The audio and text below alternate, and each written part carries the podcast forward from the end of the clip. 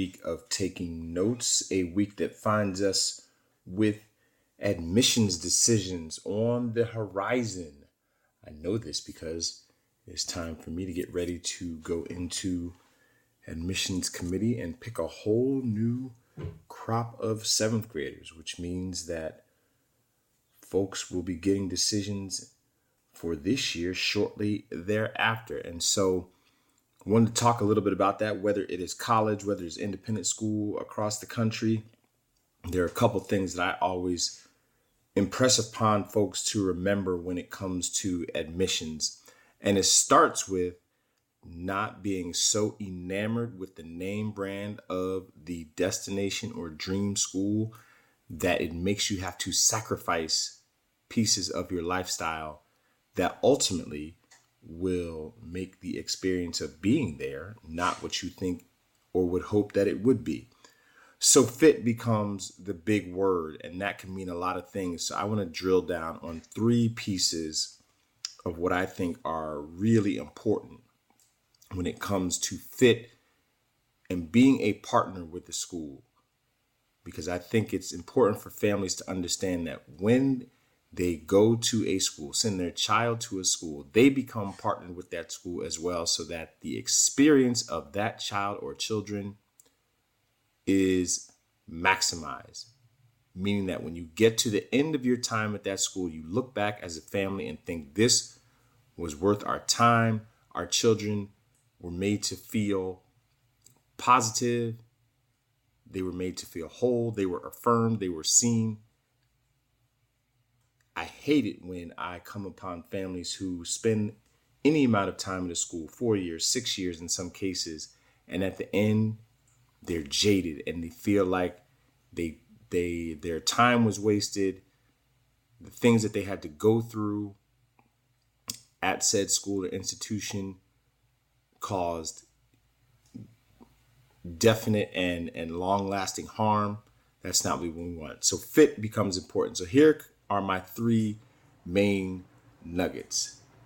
The first is that you are a part of the community when you get accepted to a school, which means that you want to be able to go to events. You want to be able to be able to get to campus when necessary. You want to be able, if your child is participating in extracurricular activities, to be able to go to those things. So if you cannot, or it's going to be a stretch to do that, need to think about if that's a fit. If you're not able to access all of the things that the school has to offer, you really need to rethink whether that place is the place for you. The second is is a school going to have the support necessary for your child?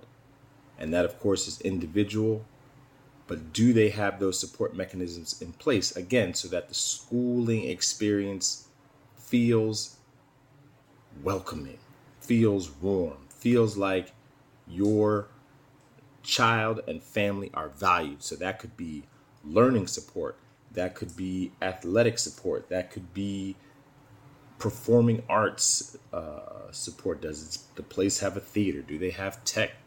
Do they have instruments? Do they have repair options when an instrument needs to be repaired?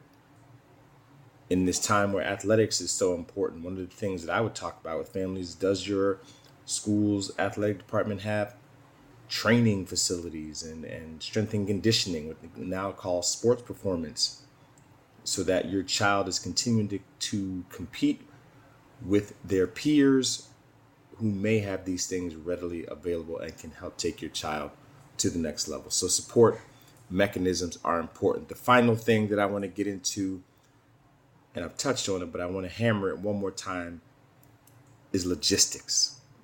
One of the things that often comes up during admissions is where you apply to school. And for me, if you are applying to a school that you cannot easily access, it's taking you an hour, two hours to get there, then you really need to consider the value add of that institution over someplace that is closer. Because if it is taking you that long to access the campus, then what does that mean for how early your child has to get up in the morning to get there? What does that mean for how late your child will arrive home from school on a daily basis and begin their homework, if they are participating in extracurricular activities, that only drives that late night arrival time back further. So if they're getting home at 7:30, 8 o'clock before they even start their homework and have dinner, and then have what is often multiple hours of homework at any quote unquote elite institution, how much sleep are they getting and then have to turn around and do it all again? Logistics is very, very important. If you're applying to a school that is so far away that you perhaps have to, you know, hire a driver or need to have bus service, what does that what does that mean for your bottom line versus where you might otherwise be able to put those funds? In some cases, people are applying so far away that they have to think about getting an apartment or even moving.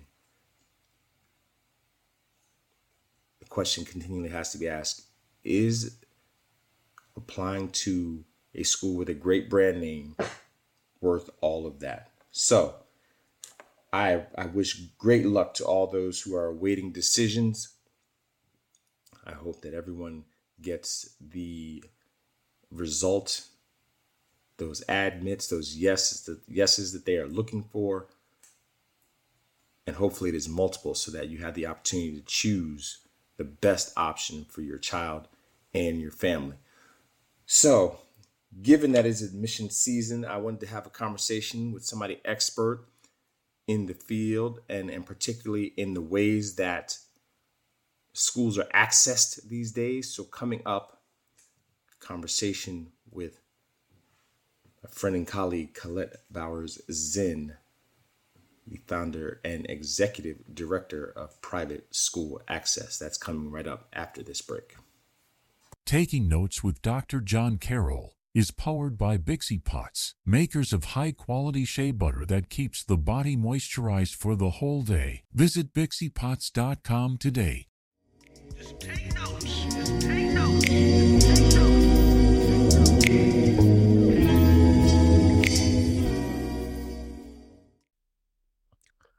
Okay, welcome back. It is time for office hours, and my streak of getting awesome guests continues. So it is admission season all over SoCal, and literally, you can say nationally. When you think about independent schools, folks who are applying will be finding out in the next couple weeks if they're going to get to go to that destination school that they've targeted for any number of years. And so I figured it'd be a great time to check in with a professional, the proprietor, founder, fearless leader of Private School Axis, which is uh, among the you know access access excuse me organizations here in mm-hmm. SoCal. So welcome. Collette Bowers, how are you this evening? I am wonderful. Thank you for having me. Wonderful. And for proper, you know, introductions. Are we? Are we? We use did I get the full name right? Are we? You know, because I know it used to be hyphenated. I I was never hyphenated, and I am Bowers Zinn. There we go. So Collette Bowers Zinn want to be, you know, accurate. All good. Pride ourselves accurate. So I will get right to it. What was the thing that made you, you know, decide to start uh, your company. You had been here doing the educator work in schools and, yes. and impacting lives and, and what made you decide to go kind of outside of that and and you know provide the breadcrumbs for people looking to get an independent school so uh, two things happened. One i left schools to start my own consulting firm uh, and i was doing a lot of the work of people and education help uh, not was still am doing the work of people in education helping folks with everything from birth up parenting co-parenting looking at schools applying to schools uh, educational support all of it. And a big part of it was school placement and i had a crisis of conscience and thought to myself man all of these services that you're offering to folks should be offered to people of color at no cost. So I wanted to get mm. into the world of nonprofit access organizations. And I went to work with a local one and loved my time there. just thought that the access organization model needed a revamp. So I ultimately left to build private school Axis AXIS. And we're really cutting edge in the Axis organization model for several reasons. One, we uh, don't just help kids with the white glove handheld process that we do to explore, learn about, apply to local private schools, but we also stay with them for the duration of their education.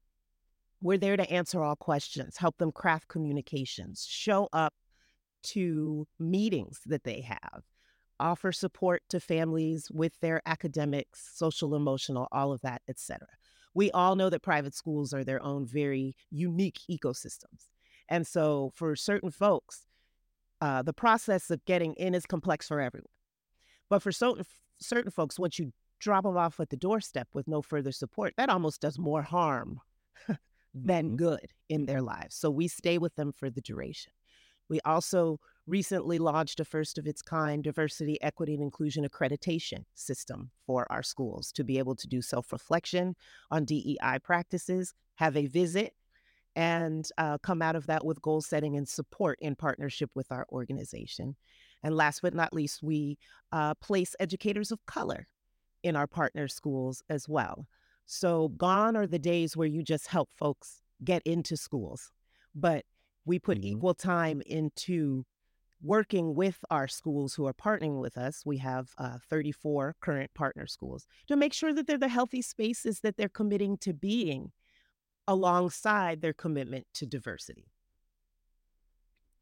I love it. And you gave me some great nuggets that I'm going to come back to. But before I get to those, I'm curious on the consumer end, right? The folks that you're trying to help. What's the biggest thing that you are seeing that folks coming to the door uh, when you start your cohorts need to understand about the private school process? That it is all encompassing and overwhelming right? You got to name that mm. for people out out outright. Um, I've put I put less time into getting into my Ivy League college 30 years ago than these folks, not just the people we work with, but any people mm-hmm. that are trying to get in mm-hmm. private schools do currently. And so if you didn't know that that's what's coming and that you are not alone in the process and that it can be overwhelming, if you don't name those things for people, then people give up thinking that they're the only ones and they can't do it. They don't understand the process and they're they're not the only ones. It is an all-encompassing, not easy to decipher um, process that you have to be all in to do. It's like another full-time job to explore these schools, to do your proper research, to get to all of the events, fill out the applications, interviews, all of it. It is like another full-time job. Absolutely. And, to your point earlier, it's one thing to get through that part of the process. It's another thing to get through the next four to six years in an independent school, maintaining a similar level, if not more, commitment to whatever institution you become in partnership with. Yeah. So, and the engagement. Absolutely. I think, I think that's why I like when you talk about the value add of staying with families to continue you know, that partnership so that they have, you know, a mentor, an advocate, you know, throughout the time, especially if it's new, if it hasn't been in the family um, previously. Mm-hmm. Because there, there's there's always that hidden curriculum that those who know know and those who don't won't unless correct what you don't know you don't know and that's especially important for people of color in these institutions uh, what you don't know, you don't know. And so we got to be there and help folks understand what the landscape is. Uh, a lot of families that are tied to financial aid feel like they can't give their authentic mm-hmm. voices or advocate for what they want or uh, with the passion that they want to because they feel like there will might be retribution financially if they do and that's why organizations like axis exist so that we can come in and help facilitate a very peaceful and calm advocacy for whatever the issue is in the moment. And so that brings me to my next question because this is what I lo- you know find fascinating about what you're trying to build out in your organization writ large is that you're doing the access part on the outside, and so you're kind of helping families into the door, but you're also making a strong commitment to make sure schools are staying true to their stated goals and missions. And these days, you can't be a school that is being attentive and, and continues to be on the forefront unless you are addressing the the the the continued need to be culturally relevant and competent, however you may describe it, whether you have a active DEI office and team or not, you still have to be able to be uh, fluent in the language, you know, given the continued diversity of the population. So the question then becomes, mm. how do you balance the advocacy of helping parents into these organizations, these institutions, while also to some degree holding them accountable, trying to push them forward in their mission, you know, of being more diverse, more equitable, more, more inclusive. I think that commitment to both processes is very clear as we explore partnership with the school. And so we mm-hmm. are working with 34 schools who have said we are committed to diversity and wish to partner with you in the exposure and application part. And we're also committed to being self reflective and being the healthy spaces necessary to cultivate the diversity that we're attracting. And so we have yet to receive any pushback from any of our partner schools when we have to have conversations around uh, areas for growth in any element of process, admissions process, or process uh, and experience once in the school, especially as they relate to DEI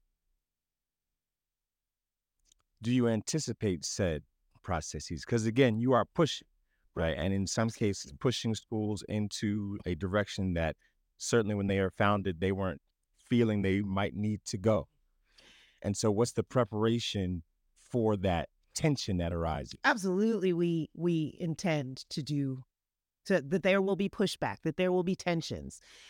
And the reality is, if both organization and school are focused on what we are supposed to be focused on, which are the children, then we have to find inroads to meet in the middle and do the work that's necessary to create the optimal environments for these kids.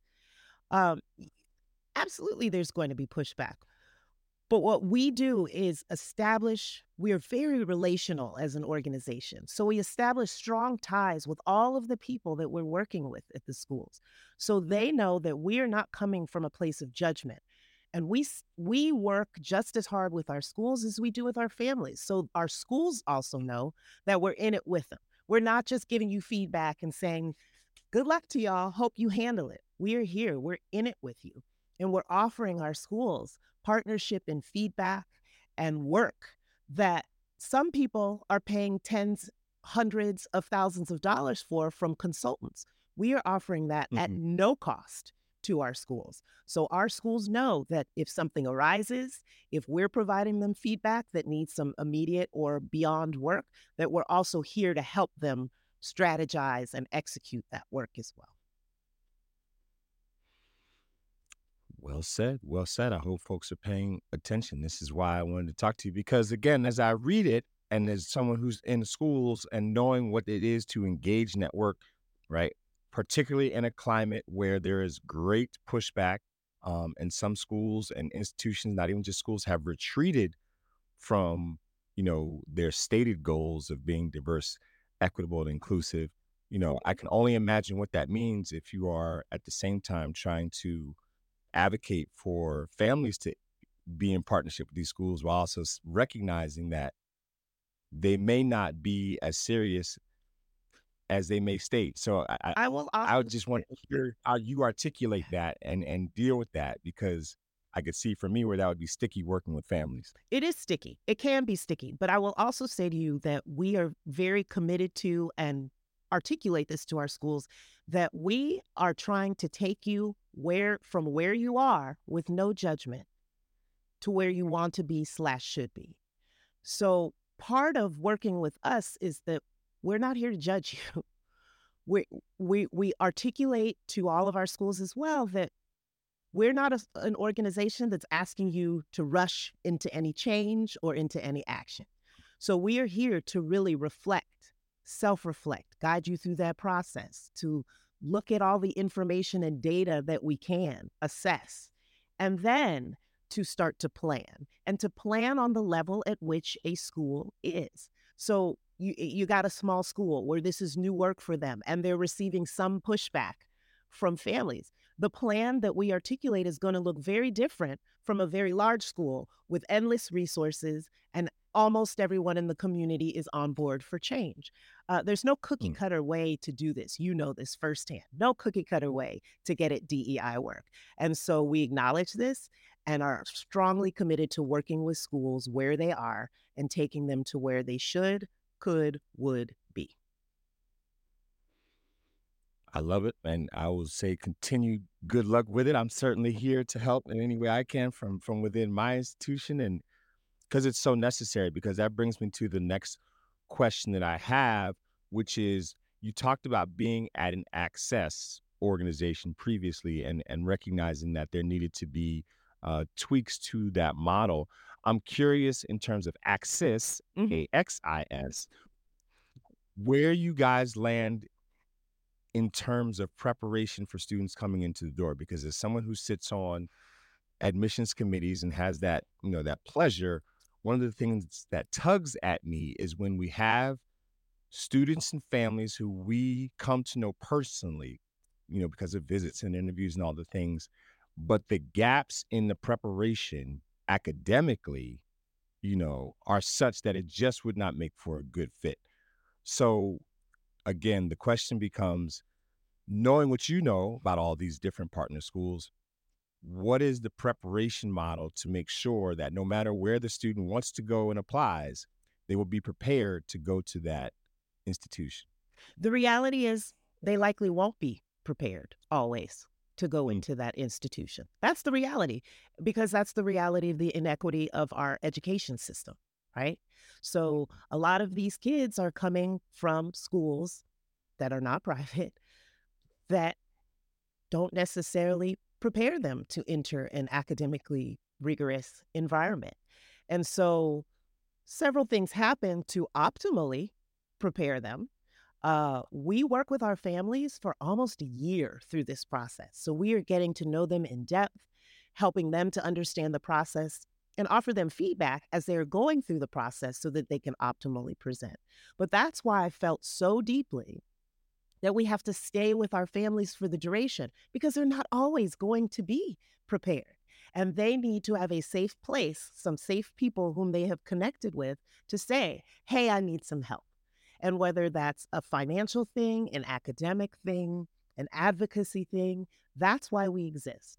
Our student intern cohort right now is planning, uh, first and foremost, their student and educator of color conference that will be in May. But secondly, they're working on, for our organization, um, a peer and recent graduate tutoring program that they are going to launch. Mm. That's important because in a city where uh, education support can start at a hundred plus dollars per hour, in order for our kids to have their needs met and to be on par, as you're asking, we have to provide support that's accessible to them. So they both, one, have to be able to feel comfortable asking for it, and two, be able to access it support so that they can be optimal participants in their classes, communities, and beyond.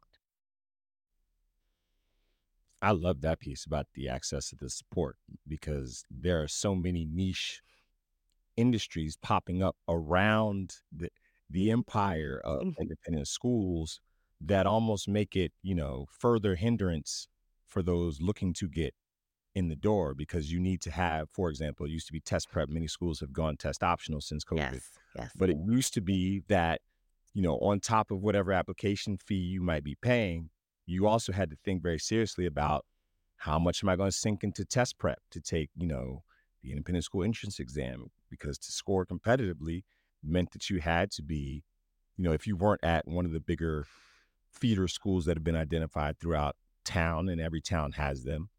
You know, you needed to be able to have that test prep in order to score competitively. So now, you know, to know that, okay, we kicked down a, at least one of those doors in terms of tutoring and, and homework so that the grades are proper. That's exciting to hear. I'm curious what you think on this. This one just came to me. I didn't have it, hmm. but you know, hearing you talk. I'm curious what you think about the burden on schools if they are really serious about, you know, diversifying student bodies and, and, and realizing what you know research tells us are the benefits of having a diverse student body. What's the what's the burden on schools to do their part to provide more on ramps to the school? For example, you know, bridge programs and programs. Exactly right. We we know of those that exist and which schools have and, and don't have them. Do you think that that's something that should be much more widely seen, you know, in the independent school landscape? Absolutely. And I I think that the answer is parallel to what you were saying about the research on diversity in education.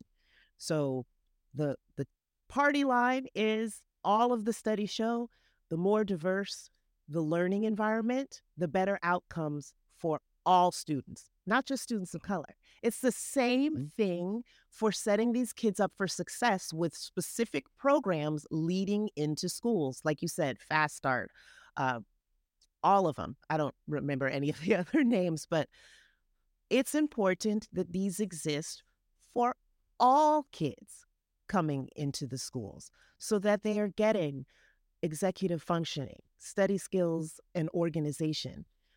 All of the things that are necessary for any child coming into the school. In addition to that baseline, there should be across all differences um, specific programs that are targeted for kids that schools decided to open their doors to, knowing that there might be some gaps. So there should be mm. preparation summer before, um, intensive math or English or whatever the subject matter camps for kids. And that's what I'm saying. I'm, I'm not talking about just kids of color or economically diverse. For any child who we might anticipate some learning gaps, let's set them up for success by ha- by specifically designing programs that transition them into the schools with the skills that they need. Our, our schools across the board could do much better, and they could do much better in collaboration with other schools in the same city. Like it doesn't have to be that each school does this for however many kids. They could pull together space and resources to reach as many kids as possible. Last question, because you're a mm-hmm. native Angelino. I'm I'm a transplant, right? It seems that you know interest in independent school education is not cresting at this point, even after a you know global pandemic that hurt a lot of people's pockets. Right here in California, we're coming off a, a, a Hollywood strike that hurt a lot of people's pockets, and yet, you know, across the board, it seems applications still through the roof. The question is, what does that mean for what we need to do for public education? Right? Because while we both do this work, I think we both would understand that A, it's not for everybody. B, there are multiple pathways. C, to have a thriving society, you need to have a strong public school system. So, what do you see as, as things that perhaps need to change here in LA in particular? Love the question, love the topic. And here's always my answer something's got to give in both the private and public realms. Public mm. school, mm. public schools are failing kids, especially kids of color, at astronomical rates. If you look at the matriculation to college rates, if you look at the graduation rates, if you look at the test scores, failing. What pri- what's going on in private schools is that they are costing so much money currently that if they keep going at this rate, no one's going to be able to attend private school. So, my answer is my personal belief and answer is that we are going to have to start at least with some programs, meeting in the middle, and local public schools working with the private schools in their districts to provide exposure to both populations, programs for both populations. There's benefits that public schools and their programs and their people can offer private, and the same of private schools to public schools. And we need to start getting around the table in partnership and seeing where we can create programs and opportunities to work together that will both uplift the students in both communities and bring down the costs across community as well. I love it. Collette Bowers, and I knew this would be a great conversation. You used to have your own podcast. You know, hopefully you'll get back to it, you know, on a more regular, though I know you're super busy making Axis and all that it is doing happen. But we are glad you took some time to be on taking notes with us today. Of course. We will definitely be promoting anything that you have going on, galas, fundraisers, and such, because this is important work uh, that you're doing. So we hope to see you again soon. Thank you for the time. Thank you for having me.